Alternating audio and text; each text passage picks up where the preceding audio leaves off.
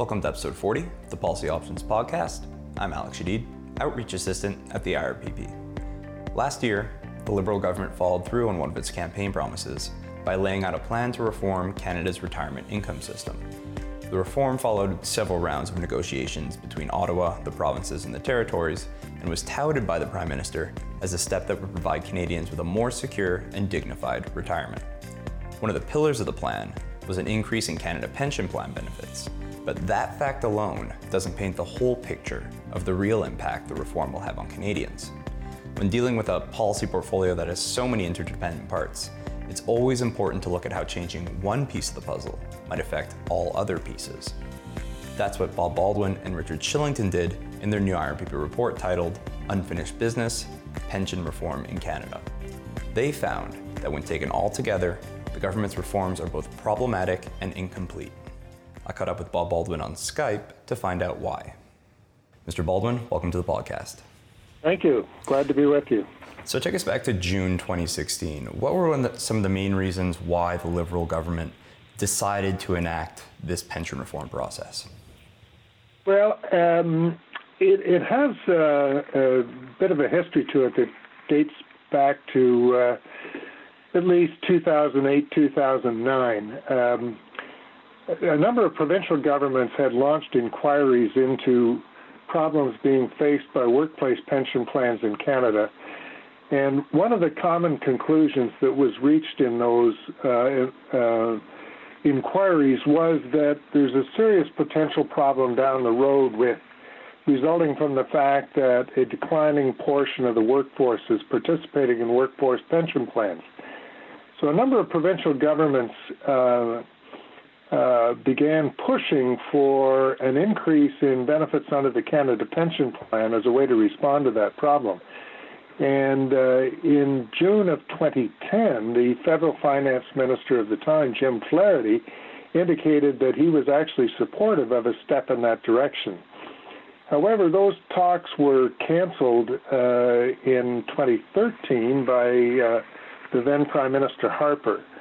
Um, as a result, the province of Ontario uh, said it would implement its own version of an expanded CPP and when the Liberals took office, they had run on a campaign promise to uh, revive a discussion with the provinces about CPP reform, and that's the um, what led to the agreement among federal and provincial finance ministers in 2016 to introduce a small increase in CPP benefits.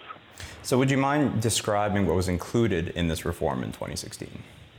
Well, uh, the key elements were that there was to be a small increase in the benefit rate under the CPP. It would go, the benefit rate since 1966 had been 25% of pre retirement earnings, and that was to be increased to 33 and a third percent. In addition, uh, from 1966 onwards, the maximum level of earnings uh, to which uh, on which people made contributions and earned benefits was basically uh, average wages and salaries. And the reforms of 2016 also included an increase in the maximum covered earnings by another 14%, which would take it up to around 63,000 a year. So those were the two key things. Um, garnering less note, but not uh, not unimportant, is the um, fact that the new benefits were to be fully funded um, which was not the case with benefits uh, that accrued under the plan from 1966 to the present. So those are three of the key things, Alex. So you mentioned that it was a campaign promise that the Liberals were running on. Would you say mm. that this reform process, I guess, emulated that in some ways, whether or not it was rushed or anything? Do you, do you see, in a, in a sense, any difference between the way that this round of pension reform was uh, created versus previous rounds of uh, attempts at pension reform? Well, I do. I, I am a uh, uh, someone who lived through the great pension reform debate from the mid 70s to the mid 80s, and there is one very stark point of contrast to which I'd like to draw attention, and that is in the 70s and 80s. Uh, the federal government and a number of provincial governments produced um, uh, lengthy and, and high quality analytical background reports on the state of the retirement income system. They identified options for reform and encouraged uh, broadly based public consultations on the reforms. Uh, this time around, we seem to have leapt right into the reform exercises with an absolutely minimal uh, analytical work being done on the part of governments and and minimal uh, consultations. Uh, although I will add, in fairness, that the provinces of Ontario and Quebec, and to some degree BC, did organize uh, significant public consultations, but the federal government uh, did little or nothing in this area. In, in what ways would you say that those lack of public consultations reflected in the overall product of the reform? Well, I think that, that part of what has happened, uh, especially if we look at the CPP reform alongside the change in the age of eligibility for OAS and uh, a change to the guaranteed income supplement, is we've ended up with reforms that um, each one of which exists in a silo. And I think that the uh, analytical work and consultation process might have guided people towards a more holistic approach to uh, pension reform. And in the absence of a holistic repo- approach, we've ended up with uh, reforms that will have actually very little payoff for, uh, well, the CPP reforms will have very little payoff for low earners. In addition, um, there is what I would describe as an, an absence of foresight in the reforms. And I mean that in the sense that there are certain identifiable demographic and labor market trends that we should be taking account of in designing our retirement income programs, and for the most part, they uh, were not taken into account in these recent reforms. In the study, you and your co author Richard Shillington identified the fact that a lot of these reforms are counteracting. Uh, would you mind explaining how they counteract each other and what effect that has on the ultimate outcome in terms of payout?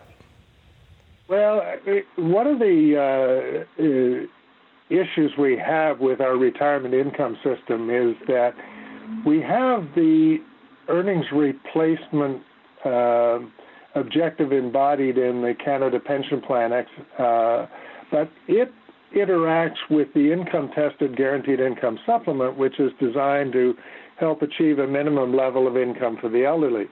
And the guaranteed income supplement uh, reduces by 50 cents on the dollar for every dollar received from the Canada Pension Plan.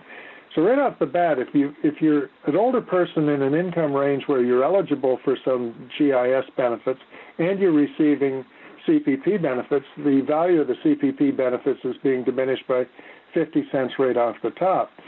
But that's just the beginning of a complex and unfortunate story for older people with low incomes because in addition to the guaranteed income supplement, we've got seven provinces offering income tested uh, benefits for the low income elderly.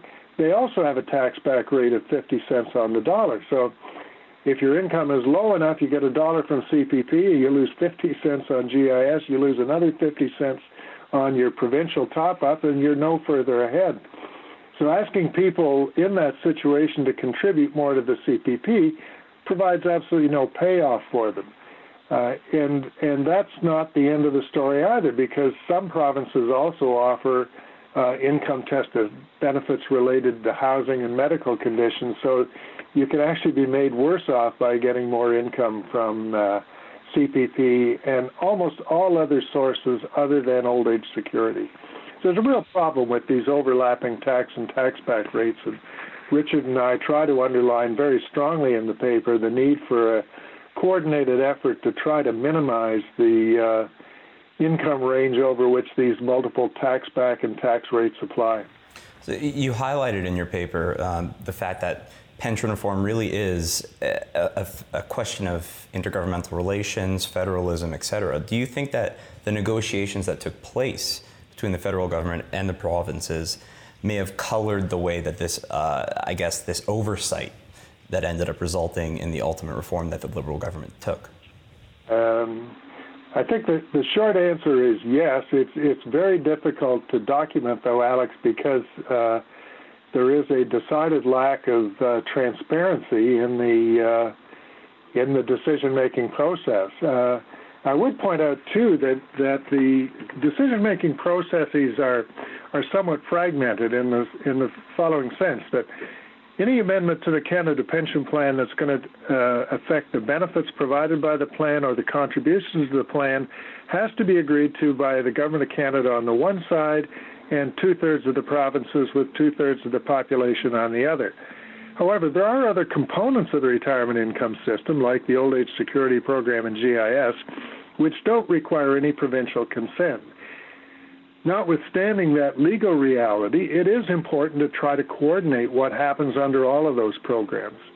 So, as I say, you've got a bit of fragmentation here, and you've got an additional problem of the lack of transparency in the CPP negotiations.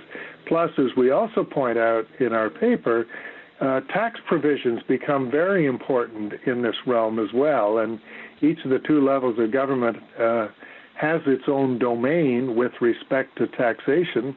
But one would wish that as the tax system applied to the elderly, that there was some effort to coordinate what was going on at the two levels of government. So, say the federal government recognized the shortcomings of its reform. Are there any particular levers that you think it can utilize um, uh, unilaterally to sort of remedy this, uh, whether it be sort of reforms to different parts of the tax code or, or et cetera? Uh, well, I, I, there are things that it could do.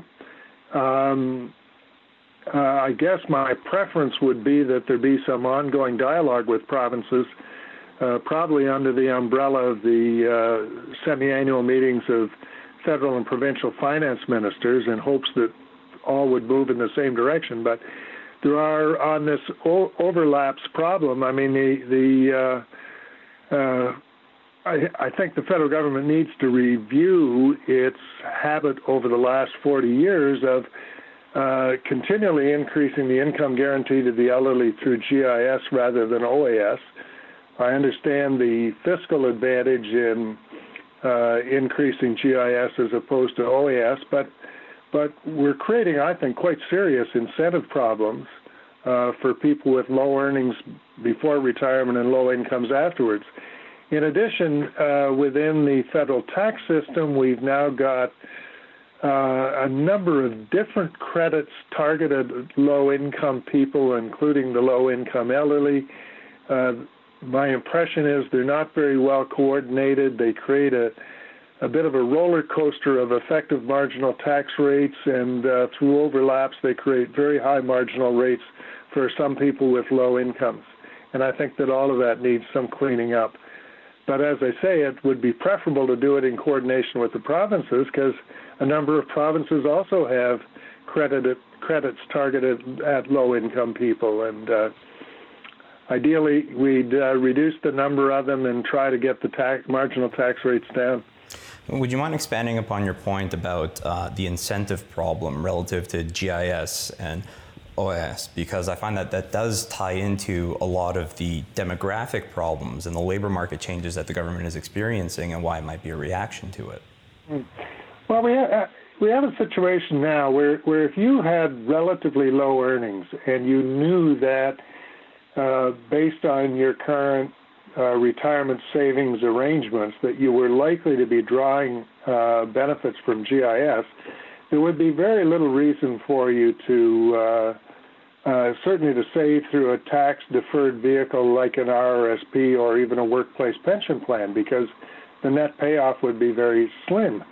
The other thing that's happening now that that uh, adds another dimension to the incentives concern is that we've had quite an increase over the last 20 years in the portion of the population age 60 to 70 that is still in the paid labor force.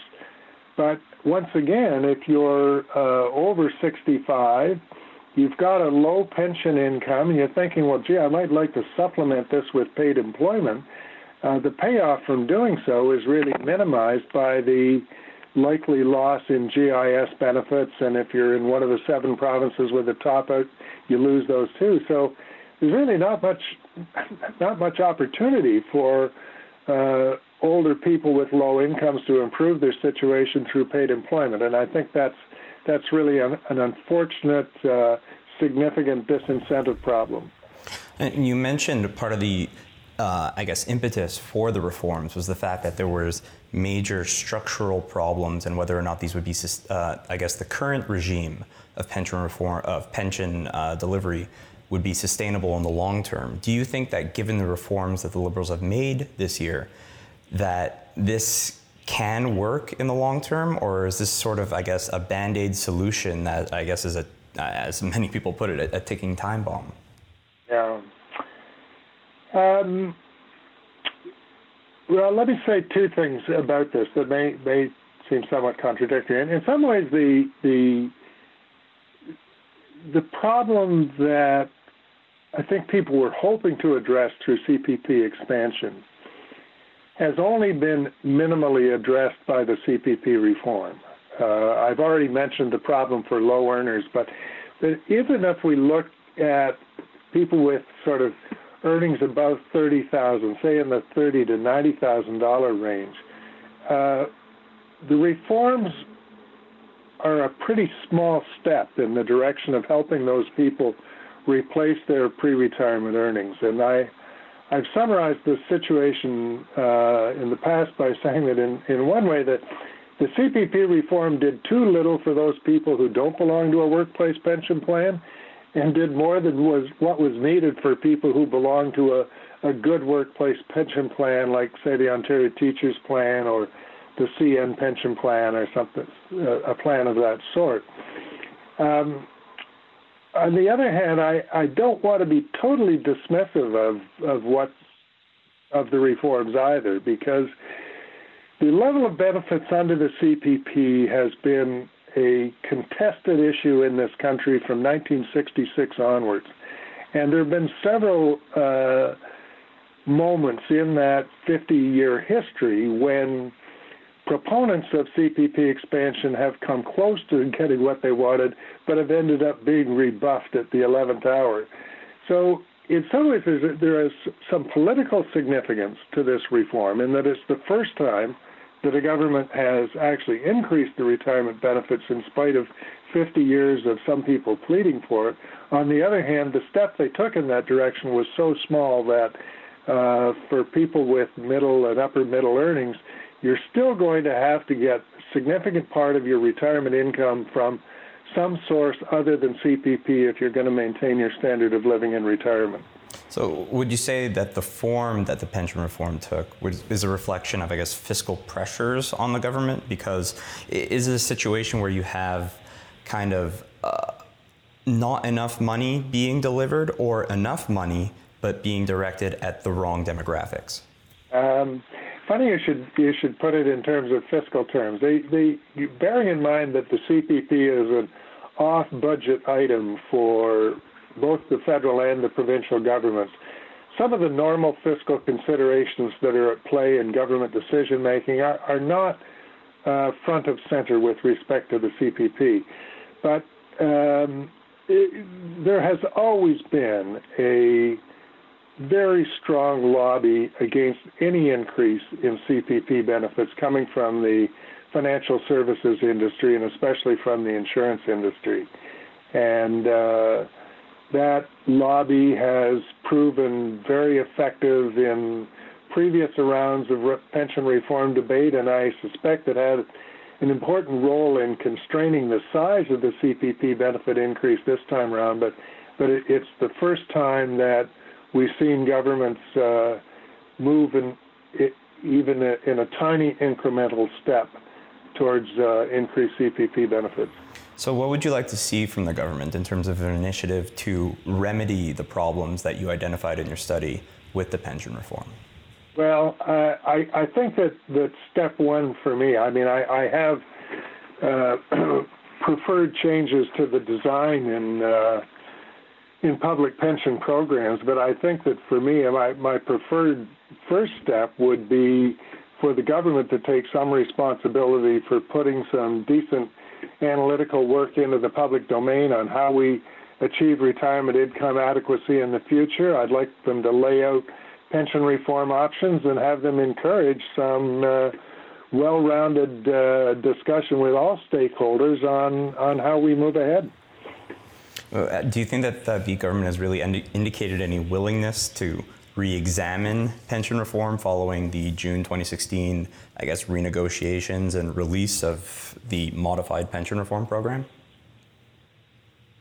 Um, I, I, wish I could point to some obvious visible signs of it, uh, but I'm not able to do so. But I think you asked where I'd like things to start, and uh, that's where I'd like them to start. Mm-hmm. And what kind of policy solutions do you imagine I guess, remedying the issues that you found in the uh, pension reform from June 2016? Well, I, I, you know, once once again, I, I don't want to get too far ahead of myself because this is a complex area, and and good policy should be really well grounded in good analytical work. So I'm going to acknowledge that I that I have some preferences um, that that themselves need uh, analytical testing. Uh, for me, I, I would not increase required contributions or benefits for people with earnings below about $25,000 a year. And so that's, uh, for me, an important point of departure from what we saw the government do in the recent past. I think on, Ontario was on the right track in only mandating participation uh, by people who don't already belong to a good workplace pension plan and that's not part of the current proposals. But uh, I, would say, especially if we, we were going to do anything more of a CPP, my opening bias supports the uh, Ontario position rather than the federal position. I probably, though, for people who don't belong to a good workplace pension plan, would support a higher CPP benefit rate. Um, than the government has currently proposed to introduce, and I'd also look at a higher level of contributory earnings. But the one other reform that we haven't touched on at all here is it's it, the future value of the old age security benefits is another really important issue that's got no attention in the discussions that have gone on over the last couple of years. And the OAS uh, plays a very important role in our uh, retirement income system. But if average wages and salaries start increasing in relation to inflation, as I expect them to in the future, as does the chief actuary, the OAS benefits are going to start declining in relation to wages and salaries. And I think that's a very troublesome development that needs to be addressed. And lastly, one of the problems that you identified in your study was that there was, I guess, an element of policy silos uh, in terms of the way that the pension reform went about, in terms of looking at one issue related to uh, GIS and then completely forgetting other aspects of it. How do you surpass or, or overcome an issue like that when you're dealing with something so complex as pension reform? Well, that's that's.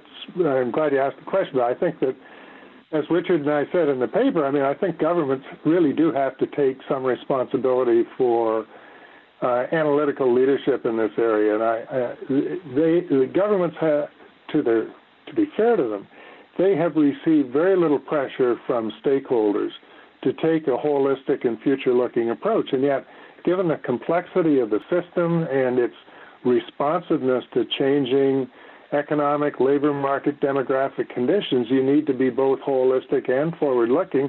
And I think governments are going to have to provide some leadership in this area. Mr. Baldwin, thank you very much for joining me today on the podcast. Thank you, Alex. If you want to read Bob Baldwin and Richard Shillington's study, just follow the link in the podcast description. It's filled with awesome charts, graphs, and data, so if you're a total fiscal policy wonk, this study's definitely for you. It also hit me today that this is our 40th episode, so on behalf of everyone here at the IRPP, I just wanted to say thanks to all our listeners for the support you've given to the podcast so far. You want to check out our other 39 episodes, just search Policy Options Podcast on SoundCloud, iTunes, or your favorite podcast app. If you want to suggest a topic for our 41st episode, you can do so by writing on the IRPP's Facebook wall, sending an email to policyoptions at irpp.org, or tagging at IRPP or myself at Alex Shadid in a tweet. Until next time, thanks for tuning in.